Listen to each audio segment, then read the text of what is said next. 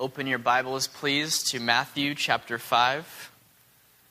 We'll be reading from verses 4 and 5 this morning.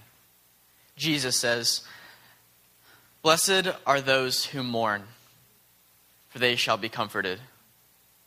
Blessed are the meek, for they shall inherit the earth.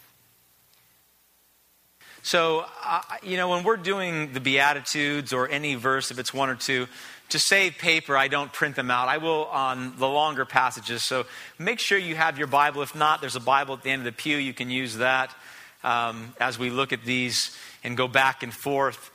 Uh, for those of you who were here a couple weeks ago, we started this. Um, this incredible teaching by our Lord in the Sermon on the Mount, one that I imagine many of you have heard already, preached on, you've studied it yourself.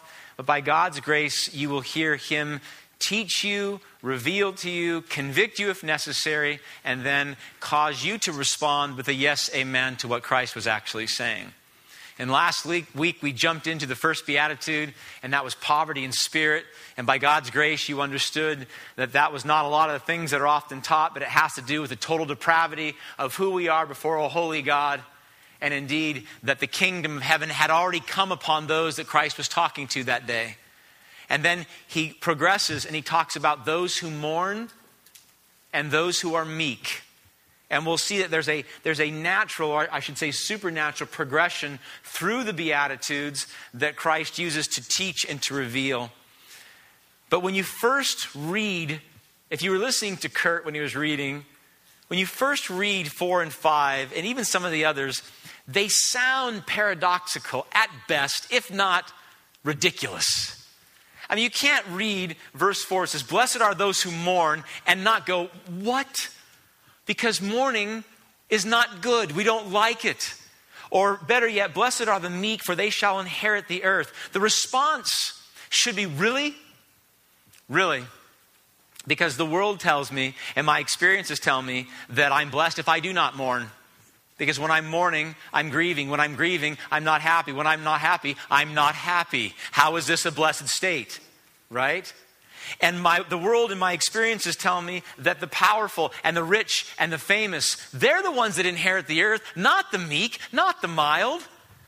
So we read this, and if you read it right off and you go, yes, of course, then you're either lying to yourself, you know, you are spiritually wise beyond your years, or you've been taught something that doesn't make a lot of sense because these are paradoxical to us and should be approached as such. I mean, there's one thing that we can all agree on that the world and very much the church today tries everything it can to not mourn. I mean, we do all kinds of creative things to make sure that if we're mourning, the mourning stops quickly. And then everything we can do to not mourn at all, if at all possible, to avoid it. We come up with all kinds of silly little catchphrases like, look on the bright side. How does that, how does that help your morning? Not your morning as in this morning, but your morning process. When someone uses a catchy, like, uh, look on the bright side or be positive, I, I can't, I'll laugh. Think happy thoughts. Your morning, they're not happy thoughts, you're grieving. So just change the way you think, right? We have entire, an entire industry that is bent, an organizational structure with money and entertainment and power to keep us from mourning at all.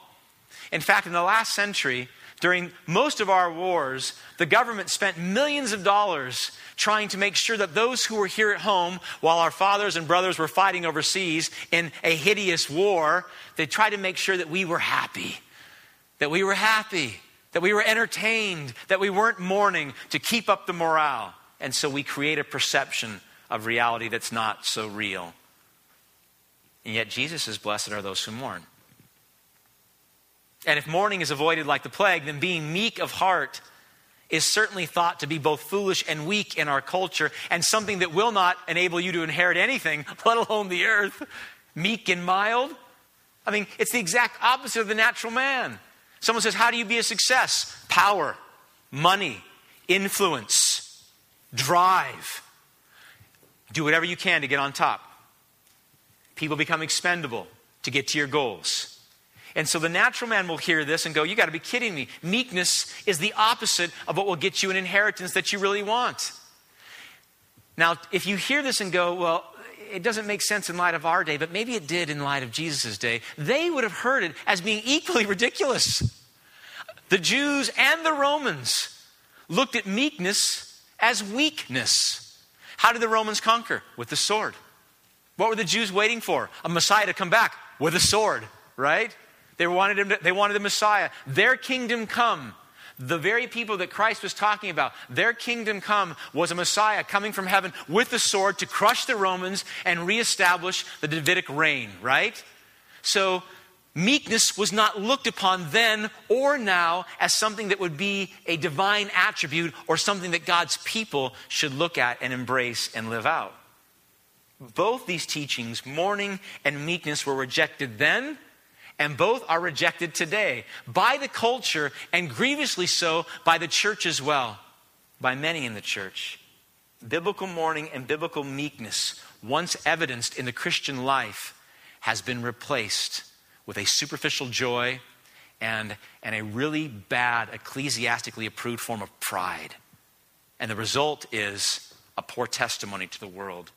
But we must, by God's grace, hear Christ teach on mourning, hear Christ teach on meekness, and we must submit, and we must come under, and we must hear this Beatitudes, both these being taught, and say yes, amen, and follow. If we have a desire to minister to those in our mission field, as we talked about several weeks ago, if we have a desire to be the people that God's called us to be, then we must understand mourning and understand meekness and live in accordance with it. So let's start there, all right? Just three things this morning. I want us to walk out of here saying, okay, what was Christ talking about when he talked about mourning? What was it? What did he mean? Two, what did he mean when he talked about meekness? And three, the ultimate question how are either of those blessed? How are they blessed? How can mourning possibly be blessed? How can meekness possibly be a blessed state? Let's look at those three things. Are you ready? Are you excited? Because I'm a little excited here. Are you excited or not? All right? Yes? All right. So you got to know.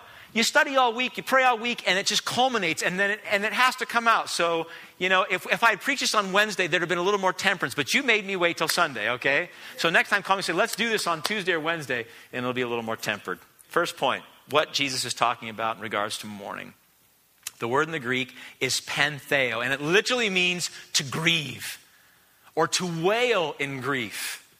Okay, so it's not just this sense of sadness, it's grief internal, deep grief. Mourning is a supernatural response to the first beatitude, and that is knowing and seeing that you're poor in spirit, that you're totally depraved, that you have no righteousness of your own. The right response to that understanding and revelation is mourning, it's grief over who you are before a holy God. Solomon writes in Ecclesiastes 7 it is better to go to a house of mourning than to go to a house of feasting. For death is the destiny of every man. And then he says, the living should take this to heart. Death is the destiny of every man, and the living should take this to heart. During the puritanical movement of the 17th century, the Puritans, they took passages like Ecclesiastes 7 2 and Matthew chapter 5, verse 4, and they said, you know what? This is how we're supposed to be. And so, within not the entire puritanical movement, but Puritans several of them adopted a non gospel, non Christ centered approach toward mourning. And they became people that were long faced people. Their relationship, their appearance, and their posture before the, the world was a state of mourning, a perpetual state of mourning. Perverted, not of Christ, not of the gospel. The problem today is that we've reacted to it and we're still reacting to it in that the contemporary American church would never be said a church that mourns too much. If anything, we mourn too little or we don't mourn at all. The contemporary American church has the, the reaction of that, which we're still seeing today permeate the church, is one of a superficial joy and a superficial gaiety, where mourning is discouraged because we mourn throughout the week. We don't want to mourn on Sunday. And you know what? Mourning's not going to bring people into the church. You talk about mourning and sin, and you talk about grief over spiritual poverty, that's not going to get people in the pews, and we want people in the pews or chairs, wherever we call them today, right? But our lack of proper mourning regarding sin and its wicked counterpart, superficial joy, is the result of a double failure in our understanding God's word. Because we no longer in the church talk about sin and talk about the consequences of sin and talk about the destructive nature of sin, there is no reason to mourn because we don't even know that we're in a state that we should be mourning over. We're no longer preaching a real, deep, right conviction of sin, and therefore the church has become a mournless church.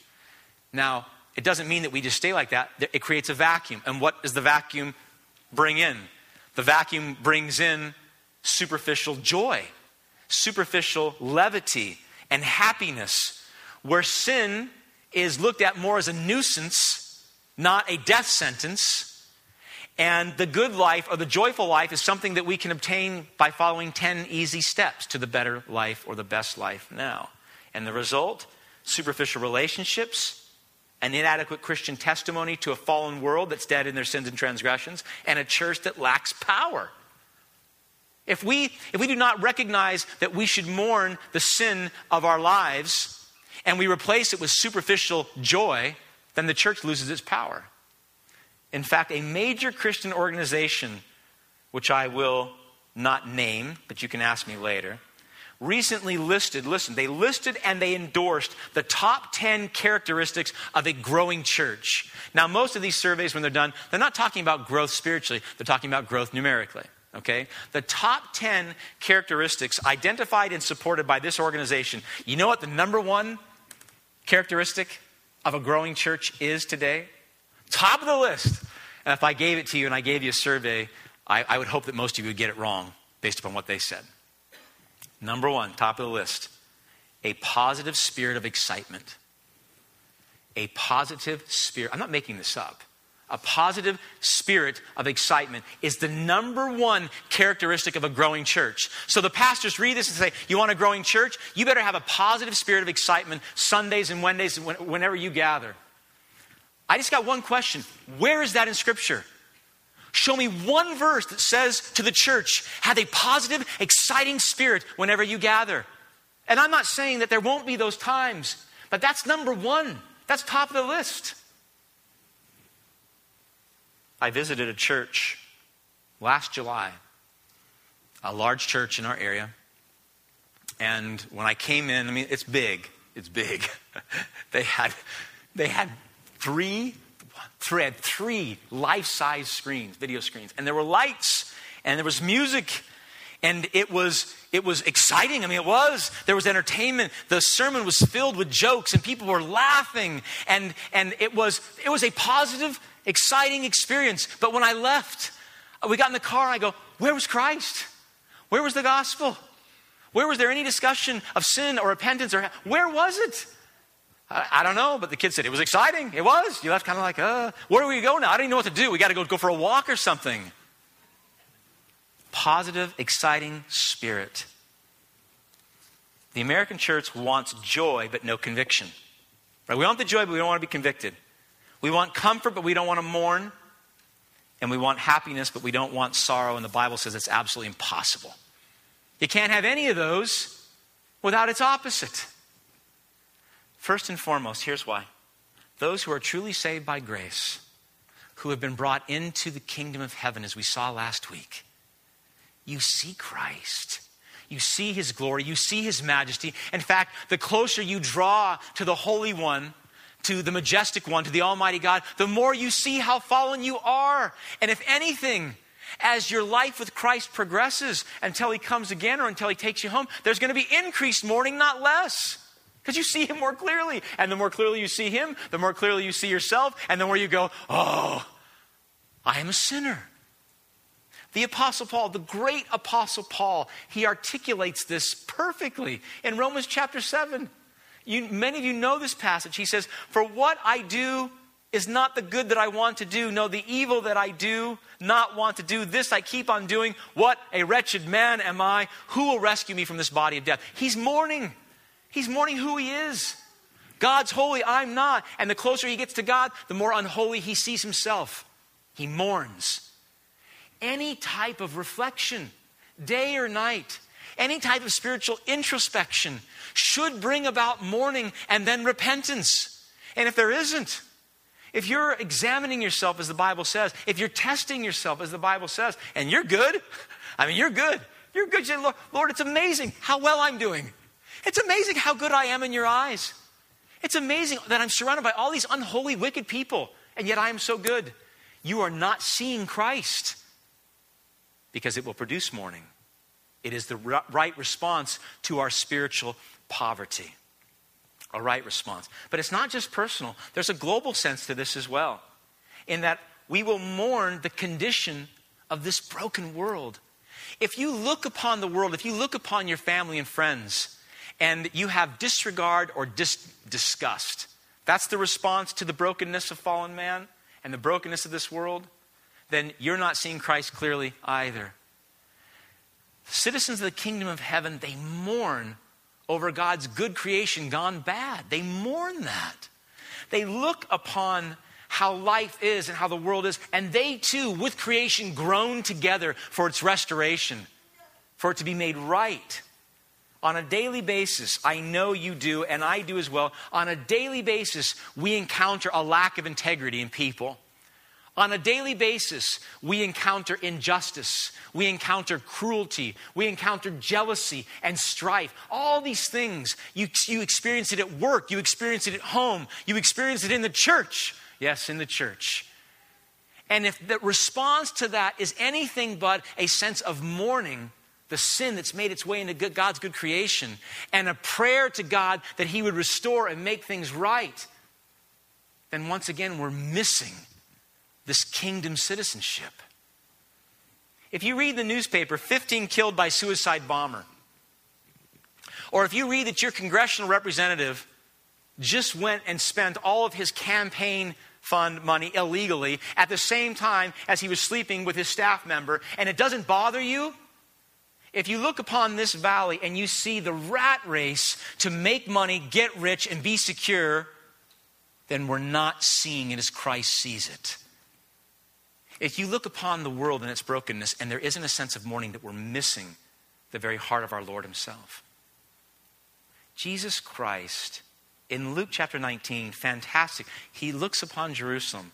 He approached Jerusalem and he saw the city, and what did he do? Ugh, disgusting. These people, they make me sick. Is that what he said? He comes upon Jerusalem and he says, Ah, what are you going to do? What are you going to do? They're a mess. I can't help them. He comes upon Jerusalem, and the Bible says he saw the city and he wept. He wept. He mourned. Why? He said, If you, even you, listen to the tenderness of his words, had only known on this day what would bring you peace, but now it is hidden from your eyes. The days will come upon you when your enemies will build an embankment against you and encircle you and hem you in on every side. They will dash you to the ground, you and the children within your walls. They will not leave one stone on another because you did not recognize the time of God's coming to you. Jesus mourned because he knew he knew the consequences of their rebellion.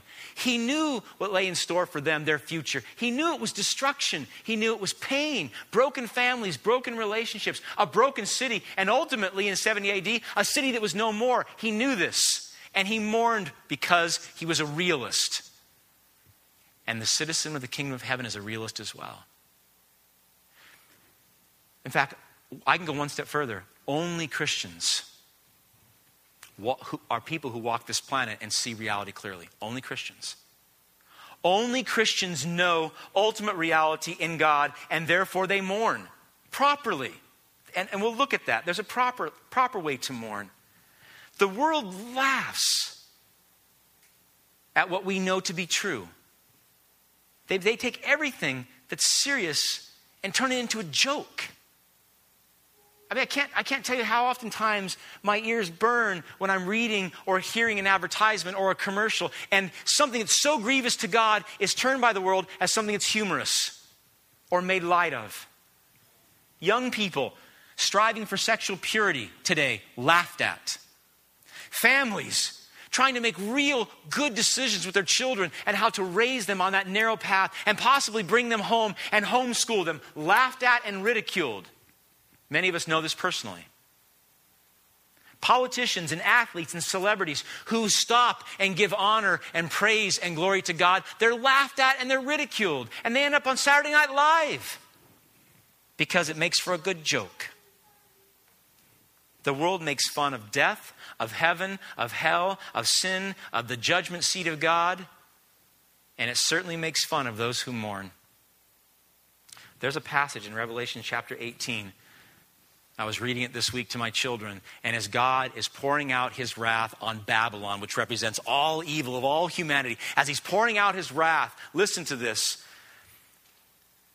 John writes of Babylon, of evil, of the world. In her heart, she boasts.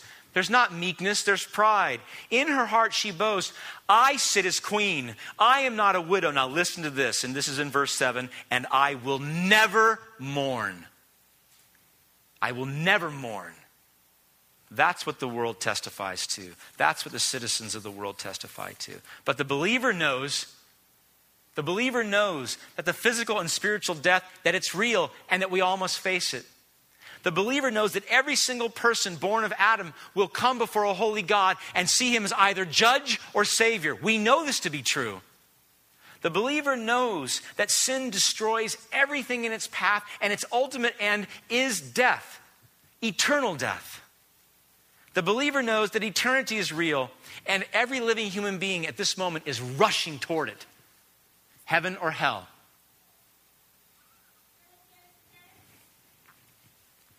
None of these realities go away by laughing. Not one.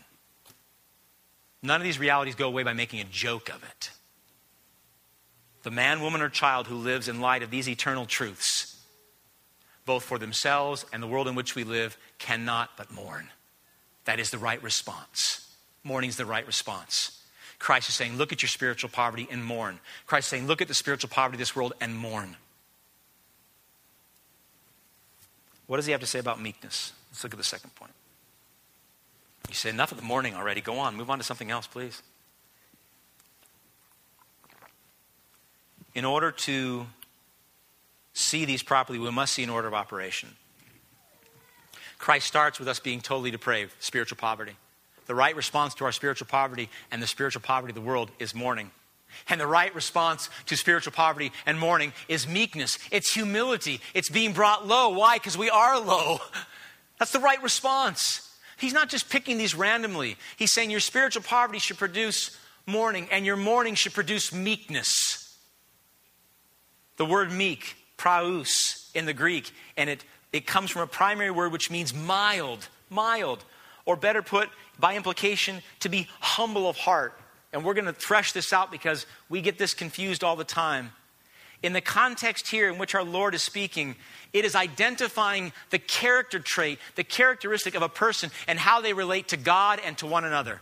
It's a relational definition. How do we see ourselves and relate to God? And how do we see ourselves and relate to people, to mankind? How? Pride cannot stand in light of spiritual poverty, and it cannot stand. Have you ever have you tried to be proud when you mourn? How does that work? It doesn't work. When you're mourning, you're low, right? When you examine your spiritual poverty, you're not you don't well up with self-glorification and pride. You're brought low. And so meekness and humility in light of spiritual poverty and mourning will be the supernatural, not natural, the supernatural response. So let's be clear before I move on. I don't want to spend a lot of time on this. Meekness is not weakness. It's not being wishy washy. It's not being indecisive. It's not being timid. It's not being unsure. It's not lacking power. It's not lacking authority. It's not being a pushover. And it's not something natural. I've heard believers say, oh, someone is so meek and mild, and that's how they are. That may be the case, but that's not at all what Christ is talking about. He's not talking about someone's natural disposition of meekness or humility or shyness. I, I know dogs, I've met animals that have a disposition of meekness. That doesn't mean they're going to inherit the earth, right? It doesn't mean that they were supernaturally endowed by God to be meek dogs. That's just their temperament. But that's not what Christ is talking about at all. This meekness, listen closely, I'll give you a definition. This humility of which our Lord speaks is the product of the Holy Spirit in the heart of man. It is God given. And D.A. Carson had the best definition. I love it. He said, Meekness is a gift from God to see, listen to this, to see the interests of others advanced ahead of our own. What? Wait a minute, I thought we were talking about humility. I thought we were talking about mildness. Let me read it again. Meekness is a gift from God to see the interest of others advanced ahead of our own. And I love that because meekness is taken out of that self centered, I'm so humble, I'm so meek, I'm so mild, and feet are put to it, and it takes action. Because the meek soul will live differently in relationship to God and other people than the person who is constantly glorifying themselves. And biblically, God given meekness always takes action, it moves you. I'll give you a few. Abraham, Genesis chapter 13. He and Lot, too big, too many people, too many animals. He says, We got to split. Now, he's the older one. It's his nephew. It's Lot. Lot had some issues, right? Abraham could have said, Listen, I'll pick my area and then you can take whatever's left. What does he do? Meekness. What does he do? He says, You choose. You go to the left, I'll go to the right. You choose. Meekness. He put Lot's interest above his own. Moses, Exodus 32. He comes down, and what does he find? Yes, great perfect face, Patty. He finds the people have made a golden calf, and they're worshiping the calf and saying, Oh, you are the calf that brought us out of Egypt, right? What does Moses do? Get him, God. Get him right now. Is that what he says? No, that would not have been a meek response. Moses' response is supernatural. And he says, Please forgive their sin, Lord. But if not, then blot me out of the book you have written. And he says, I will be their sacrifice. That's a humble spirit. That's not a glory starved, pride filled person. One of the greatest examples, though, of the Old Testament has to be David in 1 Samuel 24. It's one that I remember the first time I read it, I'm thinking, he's battling Saul. Saul's chasing him, right? He's at enmity with the king. And so David goes and he hides in a cave, and God providentially informs Saul. Saul gets a bunch of his men, and he goes to chase David, and lo and behold, they end up in the same cave. It's a great story. David's behind, right? And so they sleep. And what does David do? He goes up and his men are saying, Get him, kill him now. And I'm thinking, Kill him now, kill him. And David doesn't. Listen to what David does. You want to talk about meekness. We're told that David crept unnoticed and cut off a corner of Saul's robe. That's all he did. He cut off a corner. And here's the response. Afterward, David was conscience stricken for having cut off a corner of his robe he said to his men, The Lord forbid that I should do such a thing to my master, the Lord's anointed, or lift my hand against him, for he is the anointed of the Lord. And with these words, David rebuked his men and did not allow them to attack Saul. And Saul left the cave and went on his way. That's meekness. Power, the same time, could have taken his life and yet saying, This is God's anointed. How dare I even cut off a piece of his robe?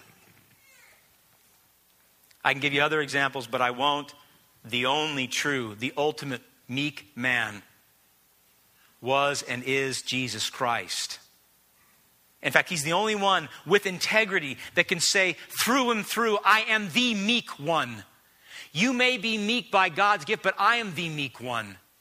In Matthew chapter 11, he says, Come to me, all who are weary and heavy laden, and I will give you rest. Take my yoke upon you and learn from me. Why?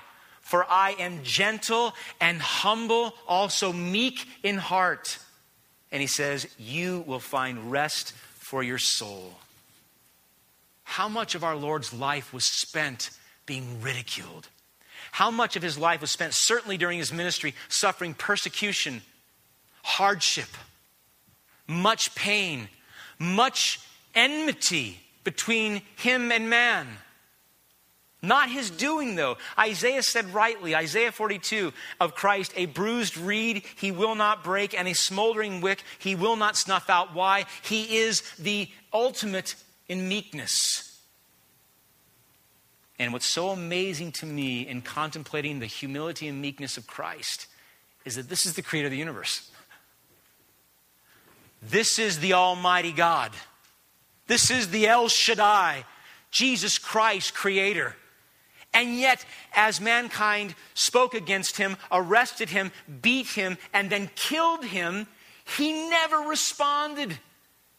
He was like a lamb before his shears. He remained silent. At any moment, remember what he said to Pontius Pilate? I can call down a legion of angels. At any moment, at any moment, he could have exercised his full divine power, but he did not. And what's so extraordinary is it reveals to us something that we still miss in this. Meekness, biblical meekness, and power do not contradict each other. Biblical meekness and authority do not juxtapose each other. Christ is all powerful and the ultimate authority, and he was ultimately meek.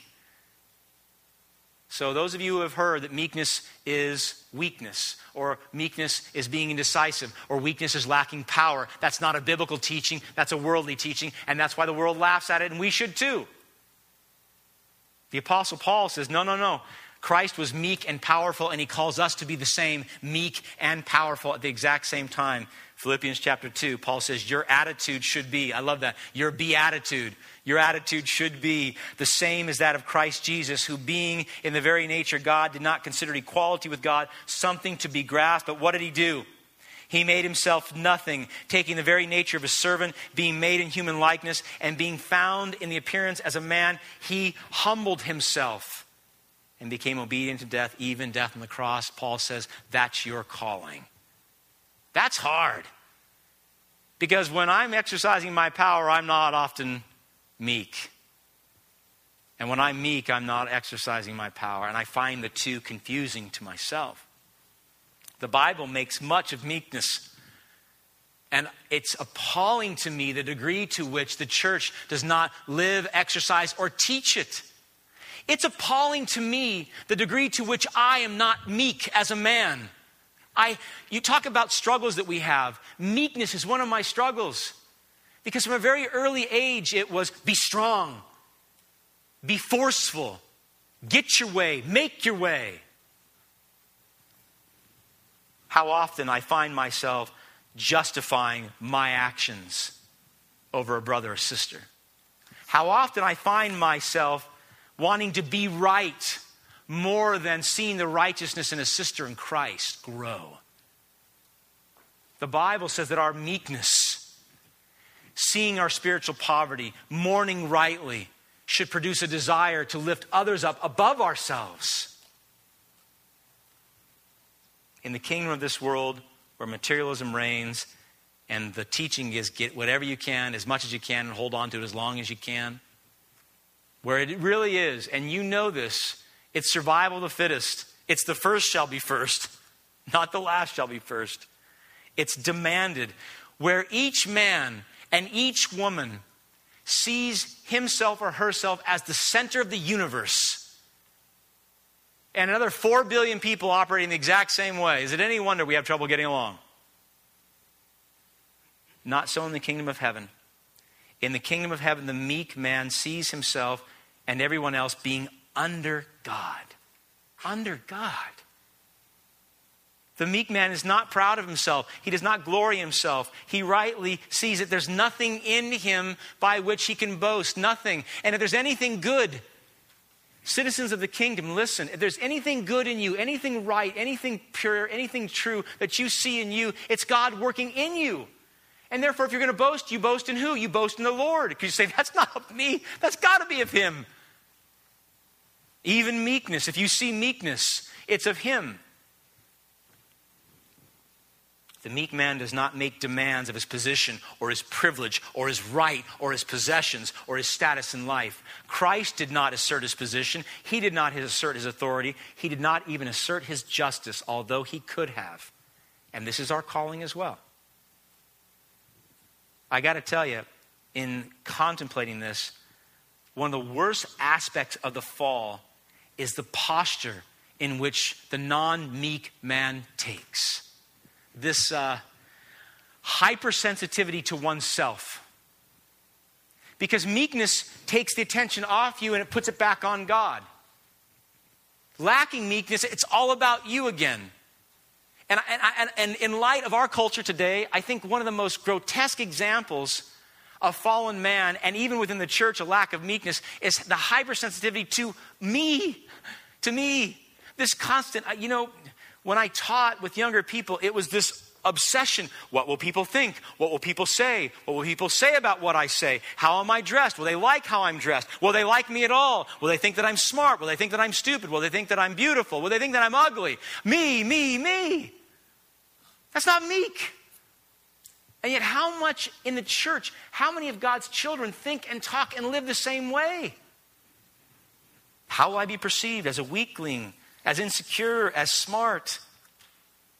consumed with self, my wants, my needs, my desires, my hopes, my dreams, mine. John Bunyan, I love the man, just as succinct and simple as someone could put it. He said, He who is down, meek, need fear no fall. if you're down, you can't fall, right? If you're meek, you won't be worried about what you look like or what people think or what they're saying about you or not saying about you. You won't even think that. You're already made low in Christ. In fact, it'll be just the opposite. The one who is meek will be amazed that God and man think so well of them, treat them so well, are so kind. You'll be amazed. Just the opposite. Is it any wonder that the meek do so well in relating to people and to God. The meek are gentle. The meek are not vengeful. The meek are patient and long suffering. The meek are ready to listen. Listen. They're ready to listen and they're ready to learn and they have teachable spirits. Have you ever tried teaching someone who does, is not meek? How well does that go? Because they already know everything, because they are all that already, and they can't learn anything from you, or anybody else for that matter.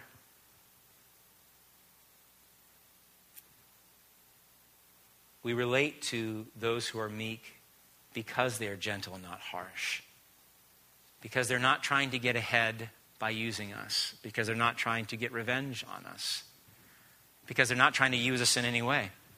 The meek engage people for the sake of people. The meek listen for the sake of listening.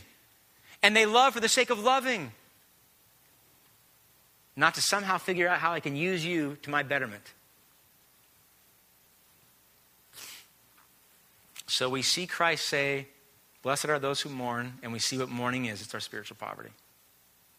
And we see Christ calling us to this meekness. But both if you're listening, you say, These are very dangerous teachings, Pastor. In the world in which we live, you are telling me, you're calling me to proper biblical mourning, and you're calling me to biblical meekness. And if I do both, I'm in danger.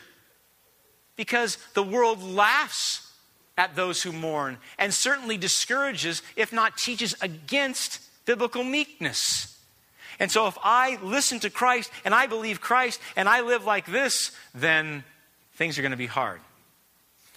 Why should I believe him and why should you believe me teaching what Christ taught? Last point, ready?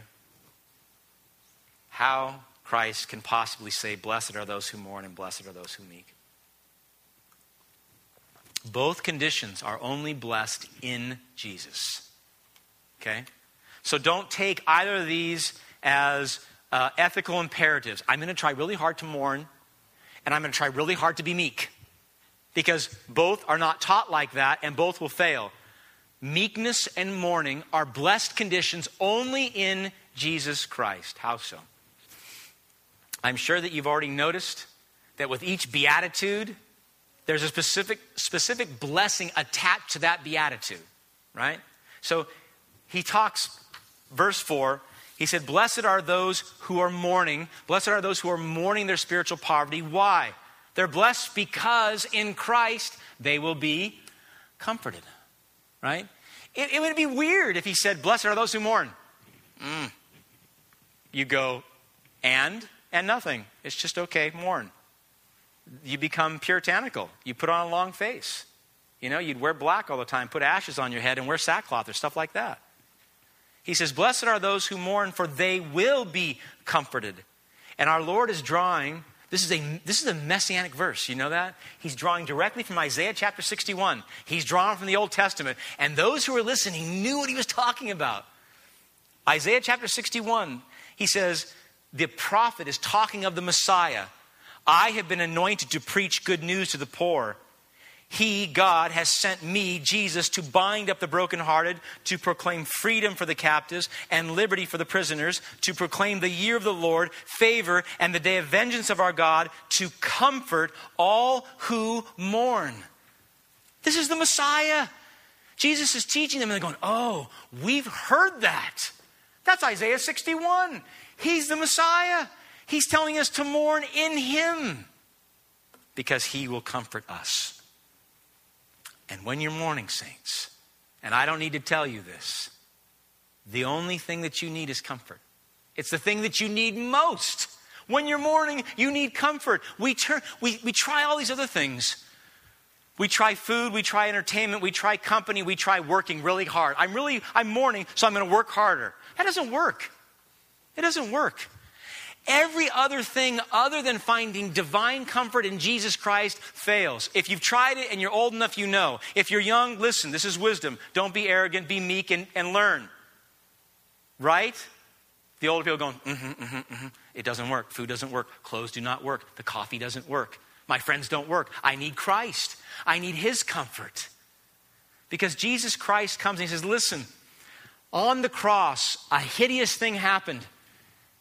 And that I, I wasn't supposed to be there, you were supposed to be there. But I went instead of you, and I mourned ultimately in hell. Christ experienced the ultimate mourning. Why? So that he could bring you comfort. And there's the beauty in it. On the cross, he says, I will mourn eternally and infinitely for your sins, so I can bring you eternally and infinitely comfort.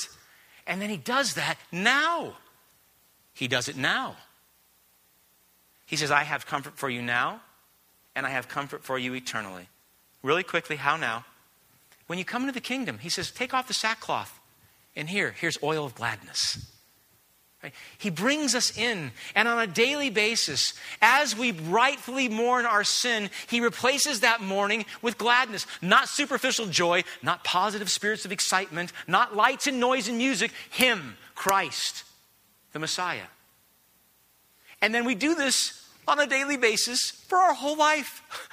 right? How often are we supposed to confess our sins daily? And when you confess your sins, you're mourning. And when you're mourning, you're crying out to God to forgive you. And what does He do? He forgives you in Christ. And then what happens? There's a refreshing, there's a joy, a real joy, a deep joy. My wife and I, just this last week, we were praying together at night and we were confessing our sins, and there were some sins that needed to be confessed on both our sides. And as we were confess- confessing, and as we were mourning, and as we were both weeping, this discipline of confession and prayer, God came in and washed. And at the end of it, it wasn't like this. We didn't walk away going, oh, we were restored. Why? What did John say? If you confess your sins, he's faithful and just he will cleanse of your sins and purify you from all unrighteousness. Purification, washing, cleansing, real joy. And that night we slept well. We slept well. Now, does that mean we're done confessing? no. Next day at dinner, I said, Listen, we got more confessing to do. At least I do. I'm not going to speak for you, but I do.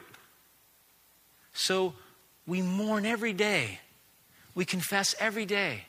And every day, because of the work of Christ, He brings us comfort instead of the mourning. And that's the growth process. That's the sanctification process. How long has it been since you confessed your sins? And I'm not saying you need to confess. I'm saying, how long has it been since you've mourned your spiritual poverty and then been cleansed by Christ? But it's not just now. Jesus Christ offers us comfort eternally, eternal transformation his life, death, and resurrection from the dead, Jesus Christ gives us a hope of a comfort that infinitely surpasses the comfort we have now in him.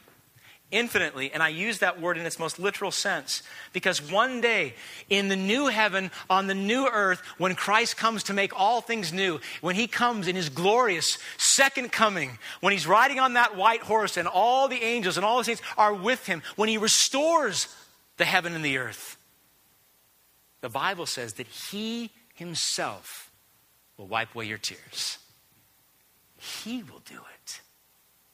No more mourning, no more tears. I'll read it to you. Revelation 21. The dwelling of God will be with men. You could just stop right there because that's it. The dwelling of God will be with men, and he will live with them. They will be his people, and God himself will be with them and be their God. He will wipe away every tear from their eyes. Listen, those of you who are mourning right now. There will be no more death, or mourning, or crying, or pain, for the old order of things has passed away. He who was seated in the throne said, I'm making everything new. That is a phenomenal declaration. So Christ says, I'm bringing you comfort now but it pales in comparison to the comfort I have for you in eternity. Ultimate comfort in the presence of God. In the presence of God, there will be that comfort. And that is the hope. The Bible says, fix your hope completely on the revelation to be brought to you when Christ comes, on His grace, on that comfort. You know what that means now, saints? you know that this mourning is only for a time. For those of you who have mourned recently the loss of a loved one, ultimately that pain, that mourning will be taken away by Christ. For those of you who have mourned the brokenness of a relationship that was once so good and so sweet and now is so bad, that mourning Christ says, I will bring healing and comfort permanently to it. No more mourning of our sins because there'll be no more sin. In his presence, washed clean, white as snow. I ask you honestly, what other comfort is there? What else is there? Everything other than Christ you've tried and you failed. Have you ever tried to comfort someone who's mourned the loss of a loved one who did not know Christ and has entered into eternity and has already been, in a sense, judged and is already experiencing? Have you ever tried comforting someone like that? What do you say? Because I've tried. I've done funeral services for those. What do you say? It'll all work out? It won't work out. The only comfort we have is in Christ and the gospel itself. Don't offer false comfort to those who do not believe, and do not offer false comfort to yourself. The comfort comes in the presence of Christ. Without Jesus, any mourning you have that is temporary leave by food or clothes or friends or entertainment will return. And I want you to know this it's a foreshadowing. It's a foreshadowing of the mourning that will be experienced in hell the absence of God forever and ever, and it's articulated in Scripture as a mourning every moment of every day expressed in the weeping and gnashing of teeth. That's real. The Christian can hear Jesus say, Those who mourn are blessed, and not think he's out of his mind. Because the Christian knows that those who mourn can rejoice at the exact same time. And that's not a contradiction. So Jesus says, I will comfort those who mourn, and for those who are meek as a result, you'll inherit the earth.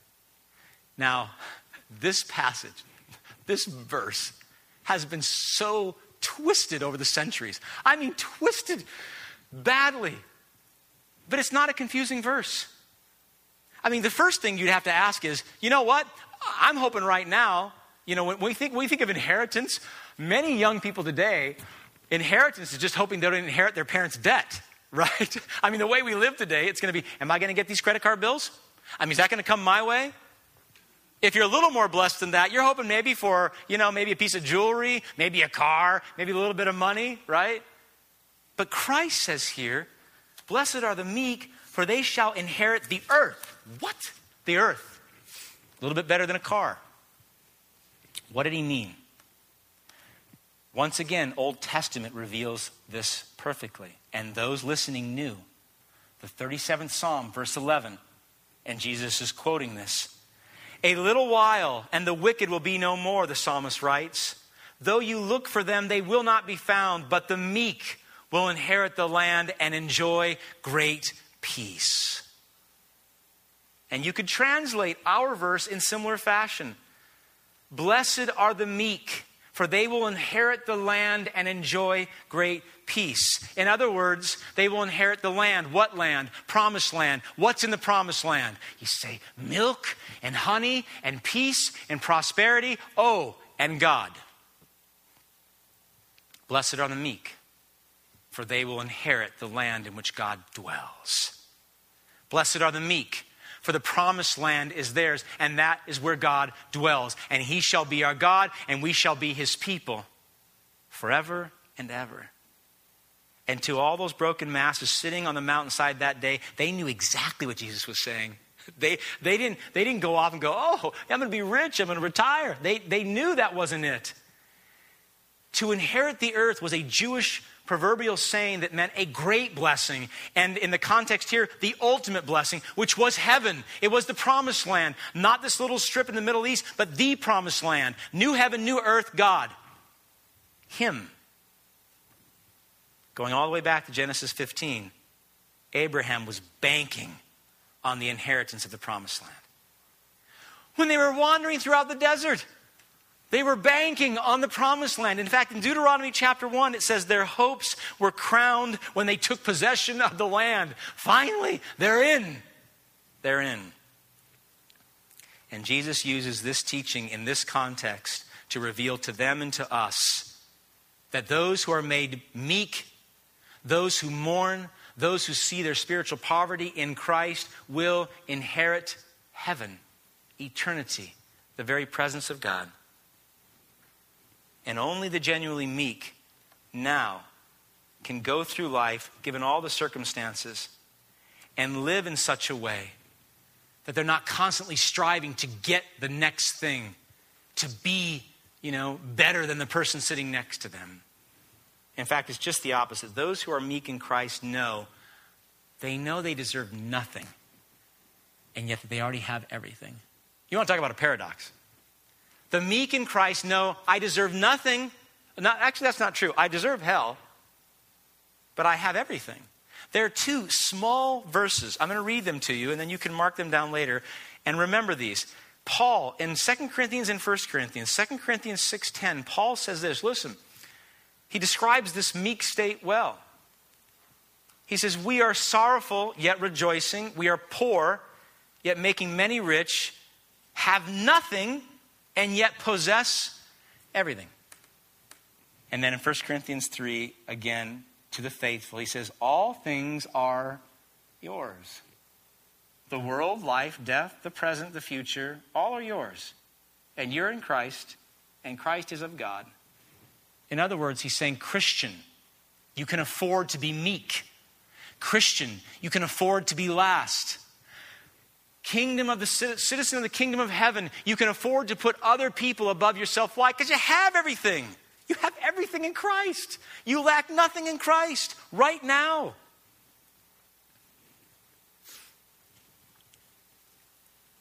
And one day, even though you're laughed at and ridiculed and persecuted, this beatitude will be ultimately fulfilled. And you will inherit the earth. The Bible says one day you'll rule over it. I love talking to my kids about ruling over angels. They can't get that. They go, Angels, these are the people we see in Scripture, and we fall down, right? And they say, Don't fall down before me. And Josh today he goes, We're going to rule over angels? Yeah, that's what the Bible says. There's an example in our own history and I'll use this and we'll close, I promise. You're saying, come on, stop talking, Pastor. Sorry. Abraham Lincoln was a, a God fearing, gospel centered man. If you've read a biography or an autobiography, he, he wrote some stuff. If you read anything on him, you know the degree to which this man lived a godly life. Abraham Lincoln was also ugly physically. His physical appearance was, was homely. Um, and, but he's been defined by historians as one of the most meek, humble presidents ever to serve. Someone once called him two faced, and he said, If I were two faced, would I be wearing this one? Because he saw himself as ugly. He was ridiculed for his appearance, he was ridiculed for his love for God and his allegiance to Christ. He was ridiculed for how he would mourn and weep during a time in which our country was tearing itself apart during the Civil War. He was ridiculed for the mourning, the institution of slavery. It was amazing, this man's heart. In fact, he was practicing law with a man, man by the name of Edwin Stanton. They practiced law together. And Edwin Stanton would ridicule him in public debates. He would actually call him a gorilla in public debates. But Abraham Lincoln lived meek in Christ. And he did it in such a way where those who criticized him, he still saw them as Christ desired him to see them. So much so that when Abraham Lincoln became president, Edwin Stanton was appointed by Lincoln as the Secretary of War. And many of us said, What are you doing? This man hates you. This man was mean to you. This man said things he shouldn't have said. And Abraham Lincoln, after being badgered by it, said, I chose Stanton simply because he is the best man for the job. That's meek. Can you imagine that happening today in our political system? Mm-mm. He recognized a person's worth no matter how that person had treated him or hurt him or ridiculed him. Meekness in action. Stanton and everyone else who came to know Lincoln soon came to forget about his looks and saw who he was on the inside. So much so that when Lincoln was shot, Stanton, the man who once called him a gorilla, looked at the president's rugged face and said through tears, There lies the greatest ruler of men the world has ever seen. It was Lincoln's love for God and love for man. It was, he was remembered not for his looks, not for his position, not for his power, but for his mourning and his meekness. What a thing to be remembered by where your eulogy encompassed those phrases. This person was meek. This person mourned the spiritual poverty of themselves and the world in which we live. 20 billion trillion years from now, into eternity, God's people will still be rejoicing that these Beatitudes will be literally fulfilled. Blessed are those who mourn, for you will be comforted. And blessed are the meek, for you shall inherit the earth. Mourning and meekness foolishness in the eyes of the world, but blessed states for all those who believe in Christ. Do you believe that? To the degree that you do, mourning and meekness in the biblical sense will begin to define you as a person as well. And it will change how you relate to God and to one another. And in so doing, you will bring glory to Christ. Let's pray. Hmm. Father, I know that even in light of today's culture, these teachings are counterintuitive and certainly countercultural. You're calling us to a life, Lord, that the world will laugh at and in fact hate. You're calling us, Lord, to be cognizant of our sin, to mourn over it, to repent from it, and to turn from it. You're calling us to live meek in the midst of people who treat us poorly and who want our demise. And then you tell us, Lord, that you will comfort us when we mourn, and that if we are meek in you, that there'll be a grand inheritance, the promised land in your presence. I pray, Father, that we would, would know that these teachings are true, that we wouldn't justify them away or rationalize them away, but we would see, Father, these are kingdom principles for your children, those you brought into the kingdom already by your grace through the blood of Christ. I pray, in light of that, Father, that we would have great wisdom to mourn the sin that's in our life and turn from it, to mourn this fallen creation that was so good and has gone so bad. That we, in light of our spiritual poverty and our mourning, would be meek. That we wouldn't be so concerned about how we look and how we think and what people say. Be more concerned about you and others. Give us this sight, for we don't have it on our own. I pray, Holy Spirit, that you would move in us in this way. In Christ's holy name, amen.